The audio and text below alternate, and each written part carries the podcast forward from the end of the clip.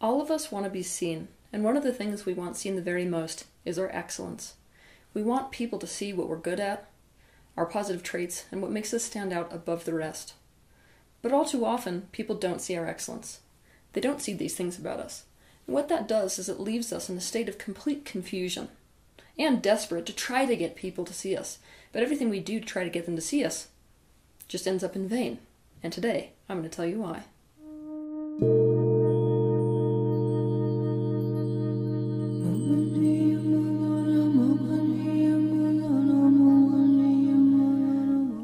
You something today that has the potential to change your entire life. And here it is. The recognition of excellence is 100% dependent upon desire. That may seem like a small statement, but if you actually sit with that statement for a while, so that you really get it, that actually has the capacity to change everything you're doing in your life. Most of the time, we're running around trying to get other people to see us as excellent. It's like this overperforming. However, if we understand that there's nothing we can ever do to get somebody to recognize that excellence because we can't change what people desire, now we have the power to be completely set free.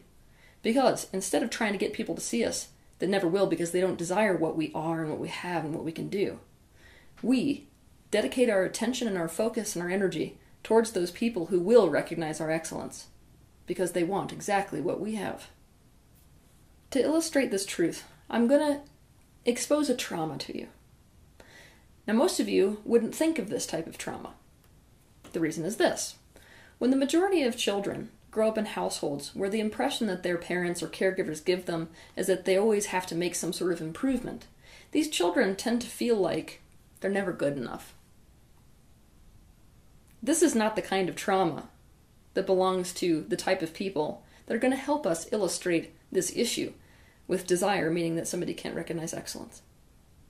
The person who grows up in a household where they're constantly believing that they're never good enough and always have to improve actually isn't the most disempowered. The reason is this if you know you're not good enough, you at least have somewhere to go. It's at least clear that there's a hope that if you improve enough, one day somebody will actually recognize you as excellent. There is another kind of child.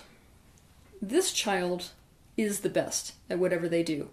This child might be a savant. This child might be a prodigy. This child is undoubtedly and unboastingly excellent at something. And yet the reflection that they get from the outside world does not match that. It becomes a gaslight. For example, a little eight year old girl is in a gymnastics class and is able to do a double backflip in front of the class. When she does this, the coach says, Good job, and invites the next girl under the floor. This little girl, who's also eight years old, does a cartwheel, and the class, as well as coach, erupts into clapping and praise. The child, who is clearly excellent and clearly the best in class, cannot believe she is not good enough because it is clear that is not reality. It isn't possible to gaslight herself in this scenario. The reality is that she is the best in class and she is excellent, and so that can mean only one thing that they don't actually see her, which makes her feel like she's living life behind a pane of glass and no one can see in. She begins to believe that if she could just make them see her, she would receive the acknowledgement and recognition that makes sense for reality. The trauma here is that life is a gaslight where the people who are obviously not boastingly much more excellent are getting no recognition of that fact. This is actually the most powerless position you can end up in, much more powerless than a child who simply is raised to believe that they're never good enough. Because there's nowhere to go, there's no room for improvement.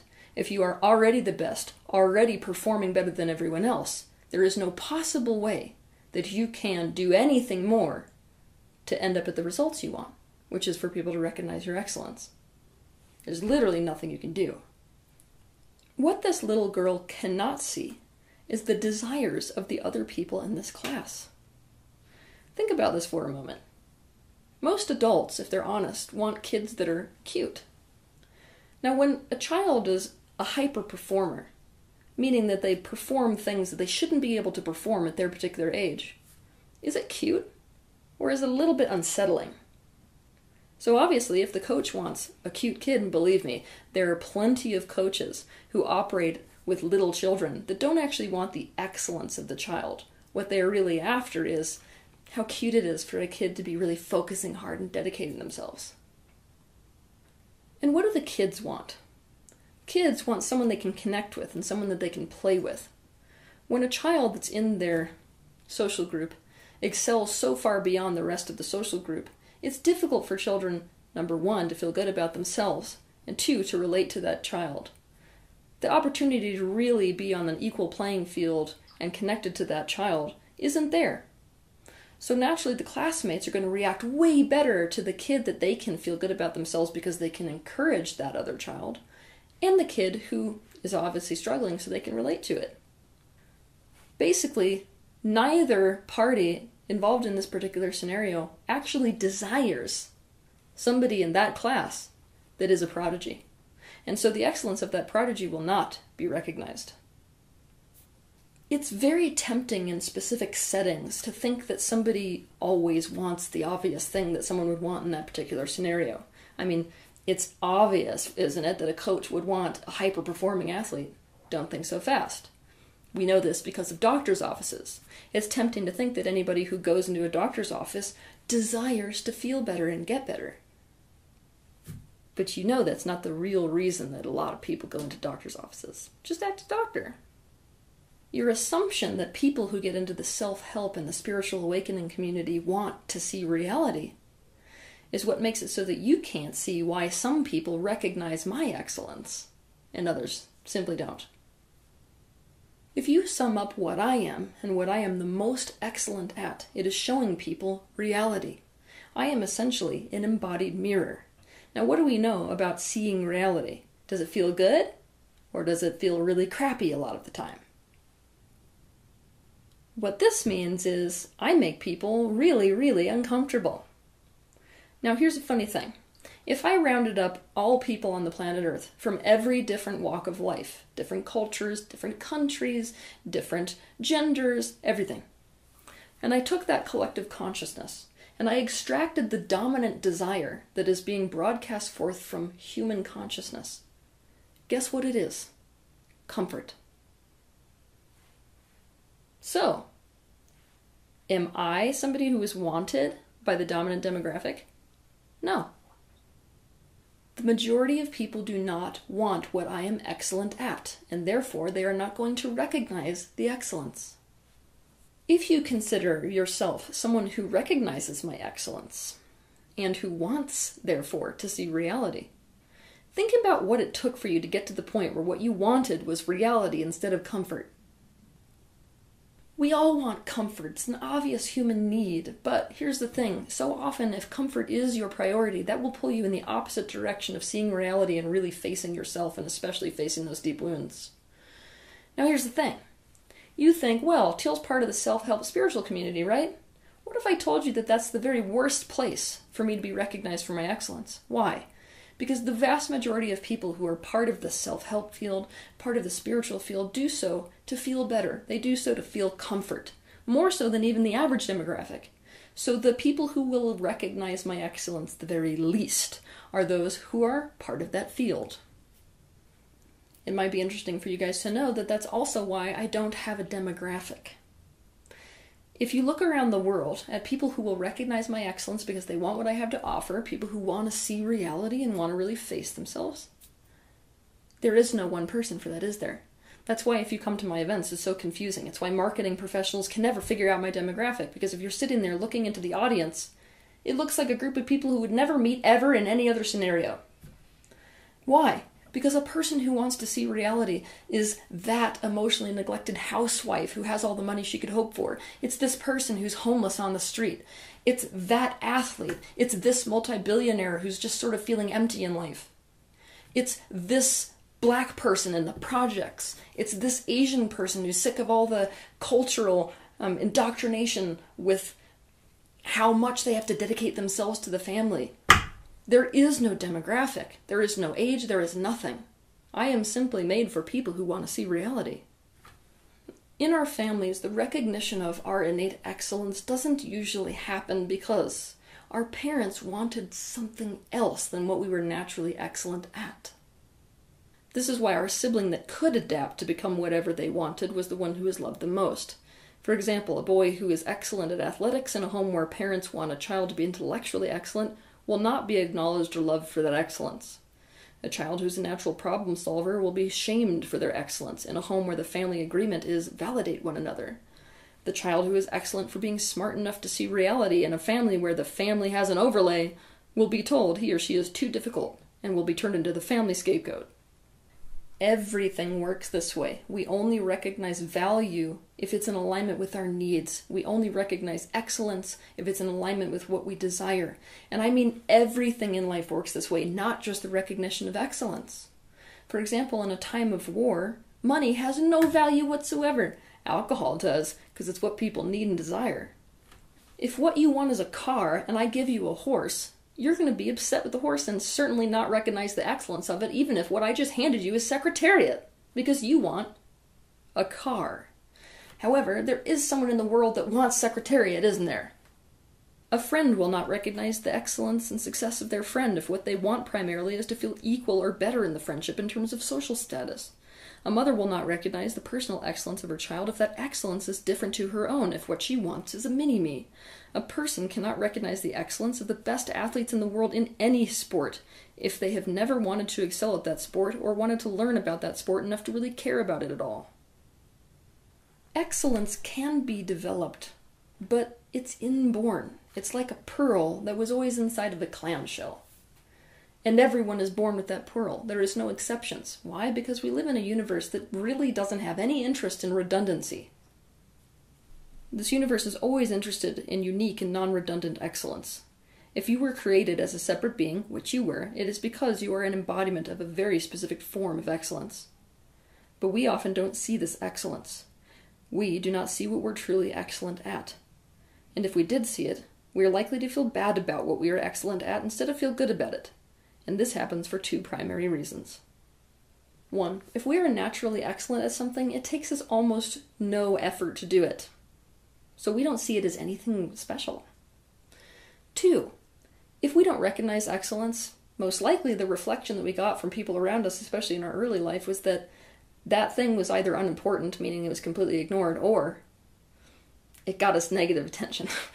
so that thing that we're actually excellent at, we were led to believe and taught to believe was bad and wrong, and took us in the exact opposite direction of our needs by the people in our society, by the people in our family, the people that matter the most to us, because let's remember, survival for us is closeness with the social group.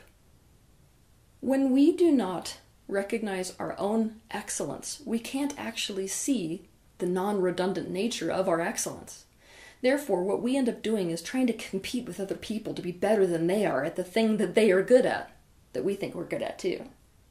We do this instead of feeling that incredible flow and that self esteem that comes from literally doing what is easy for us to do and most natural for us to do, and receiving the positive feedback from other people who actually love and recognize and need that.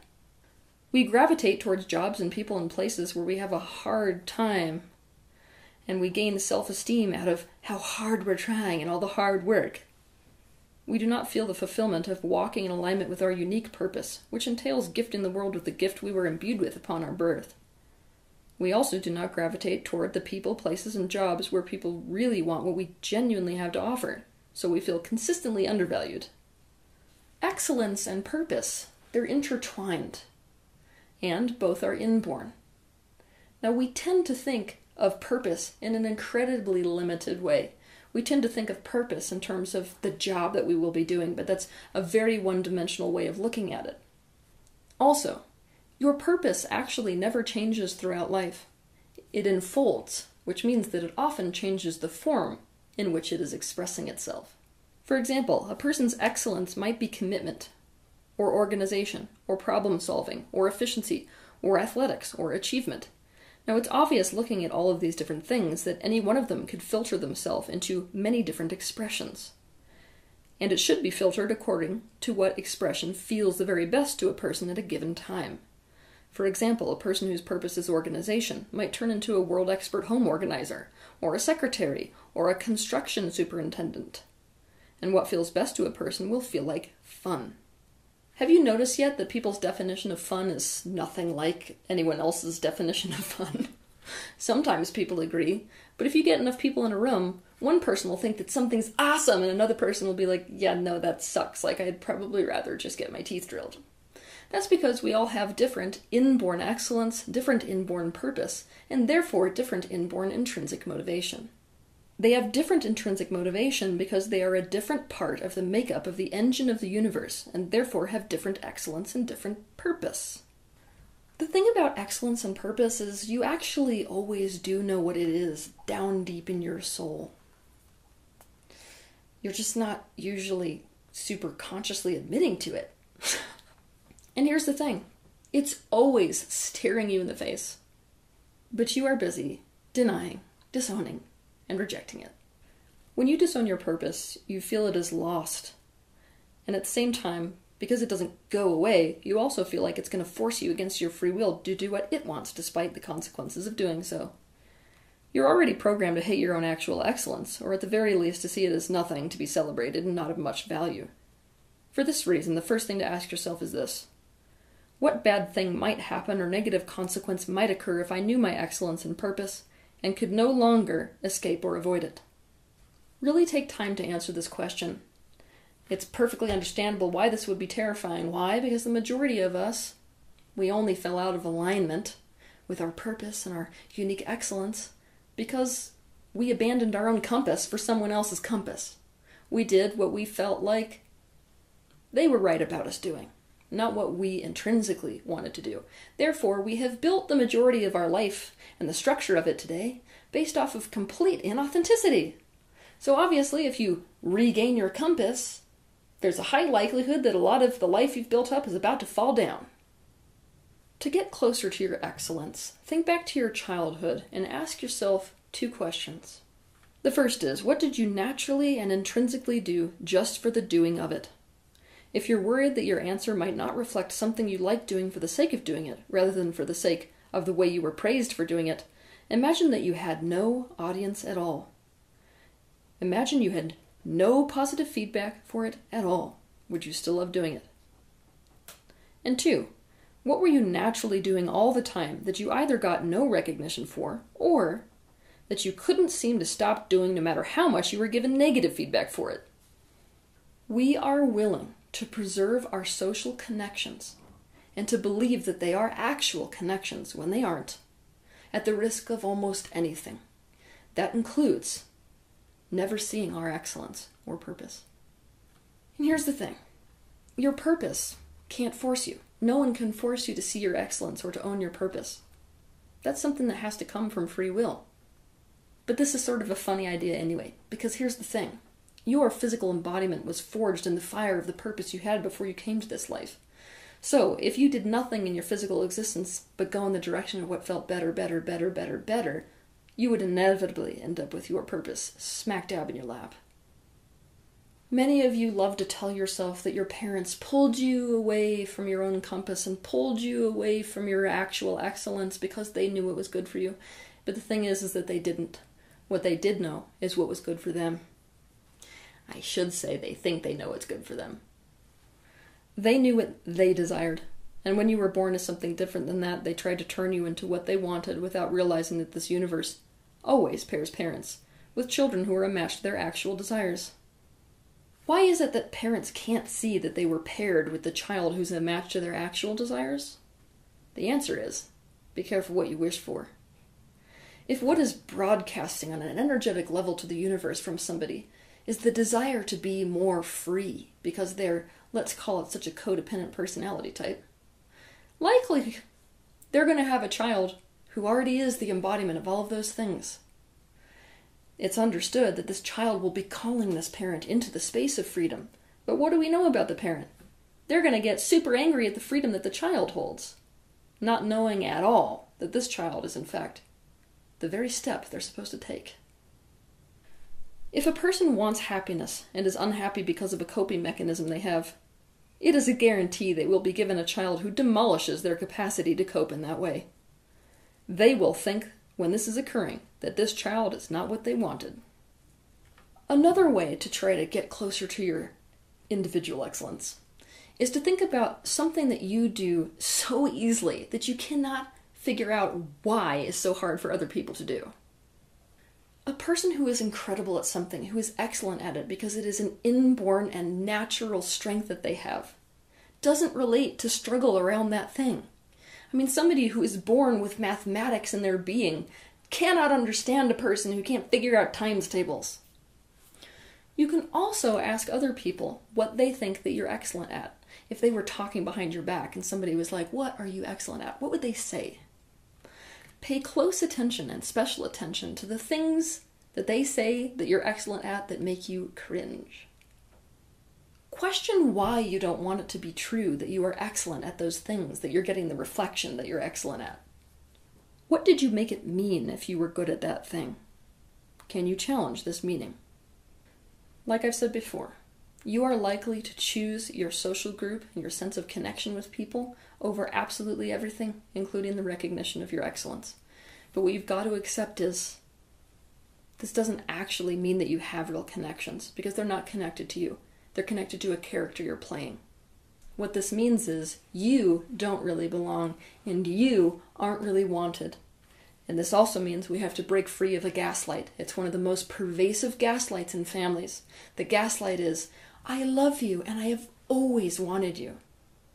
When someone says these words, and yet what they're doing with their actions is constantly disapproving of your natural excellence and constantly making you have to change yourself into something else so that they can love you, then the reality is they don't actually love you. They don't know how to and they don't want you. That's the reality.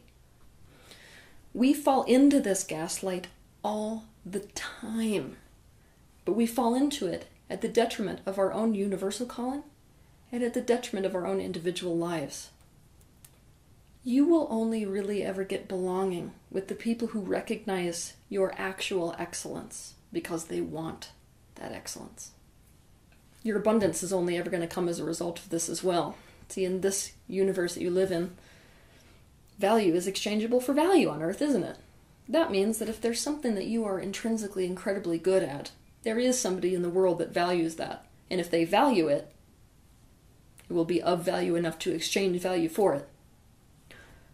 Having said all of this, your best bet to try to get what you have always wanted is to try to show people, based off of knowing acutely what they want, how your excellence fits in perfectly with what they actually want.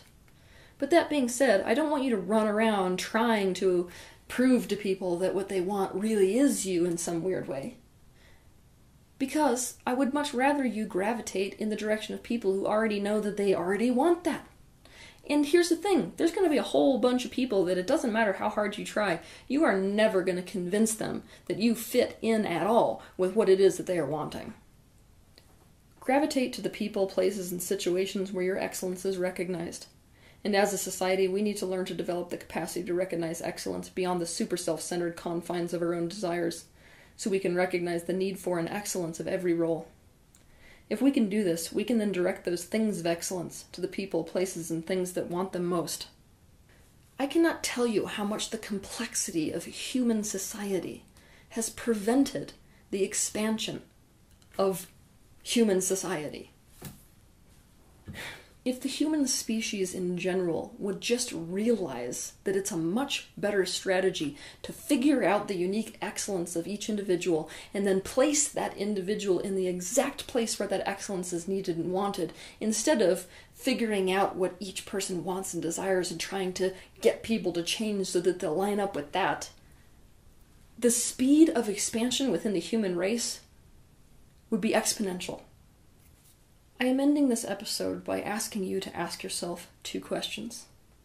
The first is In any scenario where someone is not recognizing your excellence, I want you to ask yourself What is the thing that this person actually desires in the scenario, or with me, or in general, that makes it so that in this scenario they cannot recognize my excellence? And number two is If I could just accept that the recognition of excellence is 100% dependent upon desire.